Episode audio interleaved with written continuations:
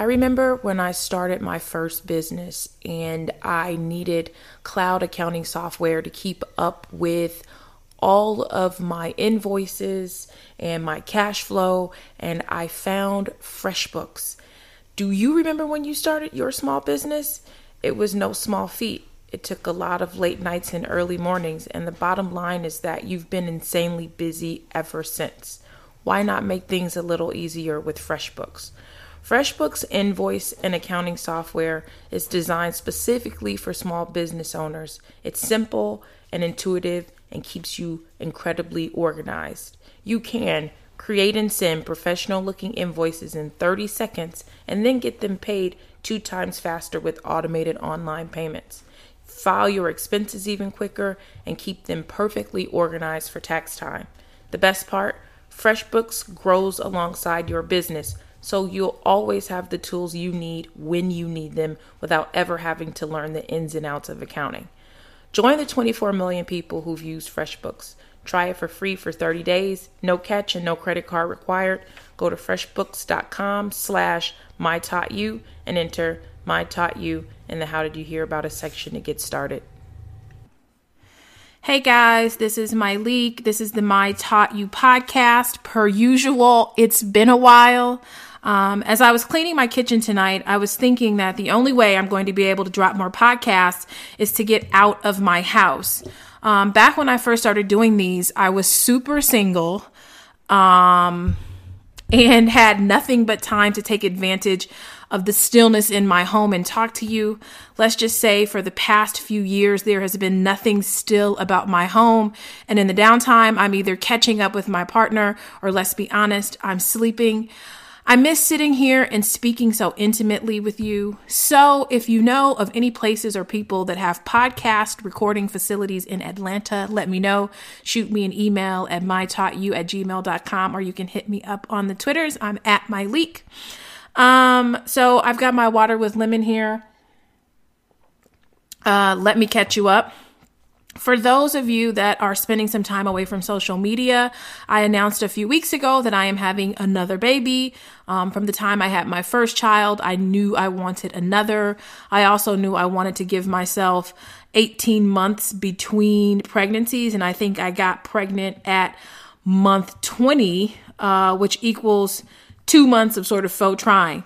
Um, it's still hard to believe that I have had two natural pregnancies. Note that I did not say natural births, um, just conception, uh, after being told that it would be so difficult for me. Uh, for this to happen for me because of my A- AMH levels, limited number of follicles, and age. I really didn't think I'd be able to do this once, let alone twice. I'm sending love right now to anyone that may be trying to conceive or has experienced a baby loss. Um, today, I have some questions. I'm going to be answering some questions that I got from Instagram. But before I get to answering some questions, I'll just say that I've been experiencing some serious growth. It almost feels like a shedding. I still don't really have the words to properly articulate what I'm going through, but when I do, I'll be back to share as best I can. It's so interesting how life just continues to evolve, even in a state of being content. There's typically always some work to do. I'm learning new things about myself that I just didn't think I had to learn. It was the same way when I was about ready to have Noah. All of a sudden, things that didn't really matter suddenly mattered. Uh, not only did they matter, but they needed to be addressed stat. I feel like I'm having another kind of awakening that began when I took some time to pause and go on a two week two week vacation overseas last year. The vacation forced me to slow down and really pay attention. I had to make a lot of hard decisions upon my return. Finding out I was having another child really snatched me up because I've been able to live solely for myself for a long time and I have lived a very risky life. Um, there has been nothing stable about my life at all. Once I had Noah, I realized I had worked hard enough, saved enough, and gotten enough experience to carry us through no matter what. But a second child rang my alarm. I knew I needed to tighten things up, and it's all a process. Many have asked, commented, guessed, yelled, and screamed what they believe the gender of my child is. It's always so interesting to me how much excitement comes along with guessing such things. I've always been pretty a pretty serious person, and I take having children so incredibly serious, probably a little too serious at times. Um, but this is someone's sacred life that I have been granted the privilege of stewarding. Um, with all that being said, I'm having a little girl. Uh, when I found out, I cried. What a gift to be able to have another shot at a mother daughter relationship, even if I'm in a different role. What a gift to be able to share my experiences on this planet as a woman with another young woman. I'll be honest, I thought about all of the things we're going to get to do together as she grows up and all of the conversations we'll have and all of the things I'll get to teach her, but most importantly, all of the things that she'll teach me. I hope to be the mother she needs and deserves. All right. Let's get into some of these questions. And like I mentioned before, these questions came from my Instagram stories. And so you can still email me your questions. I am going to get back to the series Q&A that I used to do. My email again is mytaughtyou at gmail.com. That's all together. Shoot me a note. I'll answer your questions. Um, so the IG story questions are short. So that's just a little heads up. But I think I've got about nine questions here. First question is, have you ever dealt with the betrayal of a colleague or a friend in the workplace? How'd you deal? Yes, I have absolutely dealt with the betrayal of a friend slash colleague in the workplace. I think if we work long enough, many of us will. I don't want to make light of it, but it's kind of in the fine print. And as luck would have it, as I was waiting for my power to come back on, we are having these crazy like uh, storm watches here. So my power was out as I was making these notes. And as I was waiting for it to come back on, I see this message from the holistic psychologist online. I believe her name is Nicole. And she she posted something that says the ego says they did this on purpose and consciousness says they did what they know. The ego says if I matter to them, they would have done better, but consciousness says people's behavior is how they feel about themselves. With that being said, I don't take these kinds of things personally. People are doing what they believe is best for them, but here's the kicker I can simply walk away and end my connection with them. I'm not even mad. It's just not working anymore. Like a too small shoe.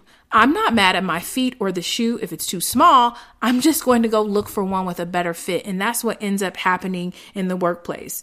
Um, sometimes people don't understand a person that doesn't feel the need to defend themselves or argue. I see you, I hear you, I'm done with you, and that's that. If we do have to continue to work together, I know in some my situation is different because if I don't want to work with someone, I just don't have to. But if it's like in a workplace where you have to sort of interact with that person, I would just be as cordial as possible. Um, I wouldn't hold any grudges. I also wouldn't be close. I wouldn't share any more personal information. I would just do the job. Um, and that's that. Second question is How do I handle working with people who are all about self gain? This one is interesting because I really wonder why you think someone is actually working. For better health, to get closer to God, maybe. Most people are working for personal gain. They're trying to get a promotion. They're trying to make more money. They're trying to better their life position. The workplace may be the only place this person believes they can better their position in life. And that's not a wrong thought or even a bad thought. Competition in the workplace is good and you shouldn't feel threatened by it. You should feel challenged and motivated by it. Okay. Should you start on a project if you can't afford the launch of it as big as you envisioned? Yes, you should. I don't know what the project is, but you can launch with one item. And if someone buys one item, it was a success. From there, you sell two, three, four, and so on. I'll be honest. I really don't like launch parties for brand new for brand new businesses unless it is an arm of an already existing business because what are you celebrating? The fact that you started? That's great. Don't get me wrong, but it's much better to celebrate an anniversary. Get through the year and then let's party. Most important skill to learn in your 20s is the question.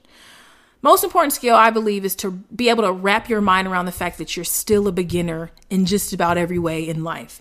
If you can keep the I'm here to learn everything I can and am therefore open to criticism mindset, you can exponentially change your life.